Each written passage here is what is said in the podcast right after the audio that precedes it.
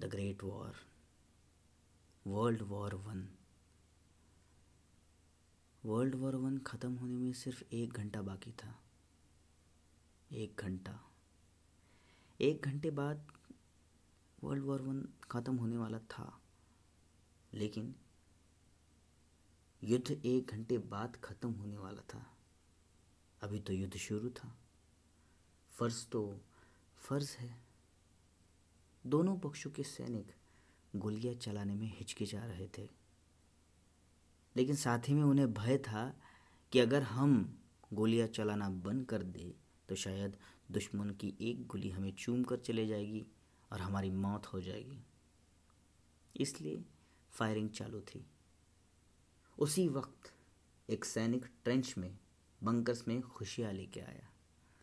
सभी दोस्तों को कहने लगा, अरे मैंने सुना है और ये पक्की खबर है कि एक घंटे बाद ये युद्ध रुक जाएगा, तो इसलिए जैसे तैसे हो ये एक घंटा निकाल लो, उसके बाद हम सब लोग अपने अपने परिवार को मिलने के लिए चले जाएंगे। वो बहुत खुश था।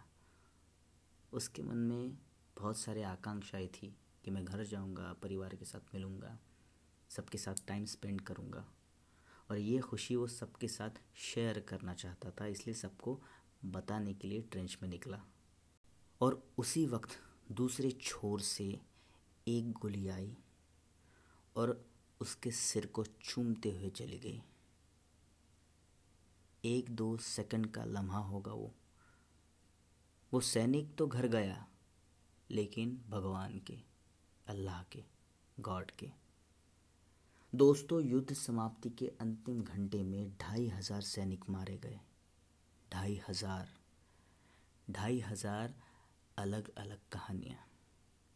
मैं सौरभ ठाकरे आपके सामने लेके आया हूँ वर्ल्ड वॉर वन की इस कहानी की श्रृंखला। हम अभी वर्ल्ड वॉर वन की इस कहानी के आखिरी पड़ाव में हैं।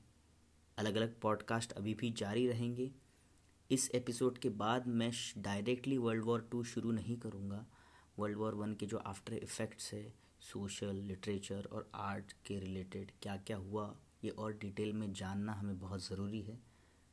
तो दोस्तों, ये आज का अहम एपिसोड, जहाँ पे ऑफिशियली वर्ल्ड वॉर वन ख़त्म होता है। ट्रिटी ऑफ वर्साइल्स, वर्साइल का शांति समझौता। ट्रिटी ऑफ वर्साइल की कहानी शुरू करने से पहले हमें कुछ महीने पीछे जाना पड़ेगा। सितंबर उन्नीस सौ अठारह, वर्ल्ड वॉर वन ख़त्म होने के आखिरी पड़ाव में काइज़र विल्हम, जो जर्मनी के उस वक्त के राजा थे, उनको प्रेशर में आके पार्लियामेंट्री गवर्नमेंट को एक्सेप्टेंस देनी पड़ी। उसके बाद बल्गेरिया ने सरेंडर कर लिया। अक्टूबर तीन को विल्हेम ने काइज़र विल्हेम ने सभी मिलिट्री पावर्स पार्लियामेंट्री गवर्नमेंट को दे दी। Prince Max von Baden Germany के नए चांसलर बने। उसके बाद Poland, Czechoslovakia, Hungary, Yugoslavia, Austria, ये इंडिपेंडेंट नेशन बने। और फिर ट्रीटी ऑफ वर्साइल के कुछ साल बाद ऑटोमन एम्पायर भी रिपब्लिक ऑफ टर्की में कन्वर्ट हो गया। तो दोस्तों, वर्ल्ड वॉर वन ने सबसे बड़ी चीज़ कोई दी है तो ये दी है, साम्राज्यवाद को ख़त्म कर दिया बहुत से बड़े देशों में, और वहाँ पे डेमोक्रेसी आई, लोकशाही आई। लोगों को ये विश्वास होने लगा कि हम में से ही एक व्यक्ति अगर चुना जाए और उसे प्रतिनिधि बना के देश की बागडोर, एक देश चलाने का मौका दिया जाए तो शायद देश का विकास हो सकता है। इसलिए डेमोक्रेसी का निर्माण हुआ इतने बड़े बड़े कंट्रीज़ में। अट्ठाईस जून उन्नीस सौ उन्नीस को फ्रांस, ब्रिटेन, अमेरिका और जर्मनी के बीच ट्रिटी ऑफ वर्साइल्स साइन हुआ। फ्रांस, ब्रिटेन और अमेरिका एक छोर पे थे और इनके अपोजिट था जर्मनी। बत्तीस कंट्रीज़, बत्तीस देशों को इनवाइट किया गया था और जर्मनी को इनवाइट नहीं किया गया था दोस्तों।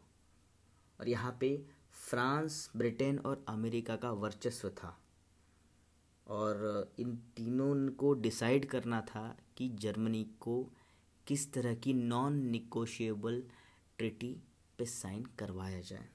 नॉन निगोशिएबल यानी ट्रिटी ऑफ वर्साइल्स पे विदाउट एनी क्वेश्चन जो भी पेपर में लिख के आएगा, जर्मनी को प्रेशर के कारण साइन करना था।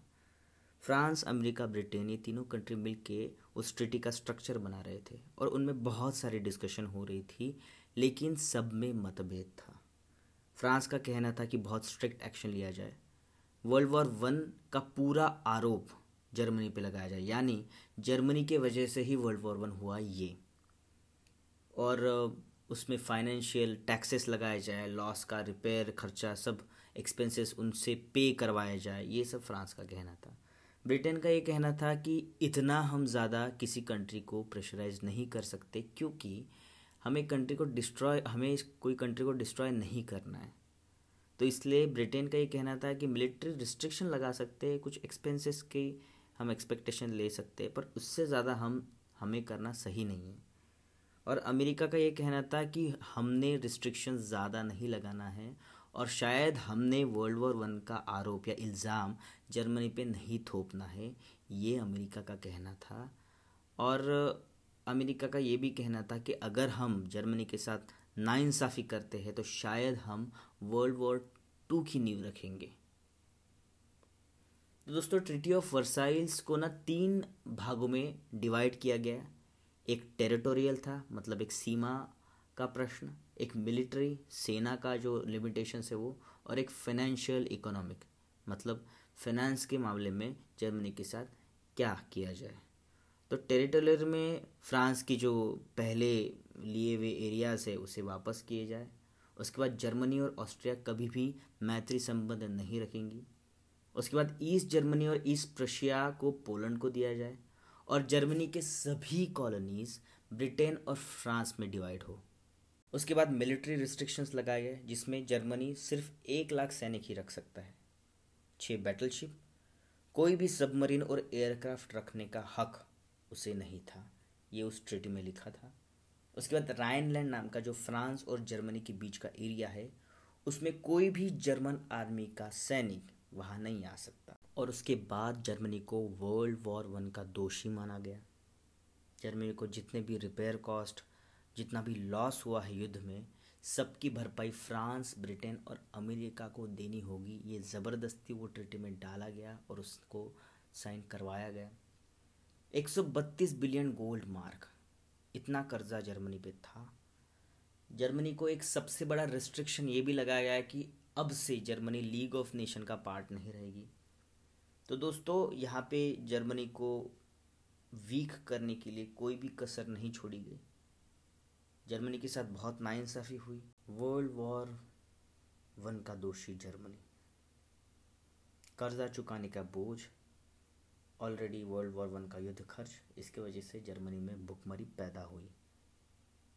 वर्ल्ड वॉर वन शुरू होने से पहले सबसे डेवलप्ड कंट्री में से एक रहने वाला जर्मनी दुनिया के सबसे गरीब देशों में से एक की गिनती में उस वक्त आने लगा after world war one. Germany में खाने के लिए खाना नहीं था, लोगों के पास रहने के लिए छत नहीं थी, और मैक्सिमम लोग पॉवर्टी लाइन के नीचे आ गए थे। और इसी गरीबी, नाइंसाफ़ी और पॉलिटिक्स से एक ऐसा व्यक्ति और एक ऐसी सोच का जन्म हुआ जिसने वर्ल्ड वॉर टू की नींव रखी, Adolf Hitler. Du meine Arbeit für richtig hältst, ob du glaubst, dass ich fleißig gewesen bin, dass ich gearbeitet habe, dass ich mich in diesen Jahren für dich eingesetzt habe, dass ich anständig meine Zeit verwendet habe im Dienste meines Volkes. Gib du jetzt eine Stimme ab. Wenn ja, dann tritt für mich ein, so wie ich für dich eingetreten bin.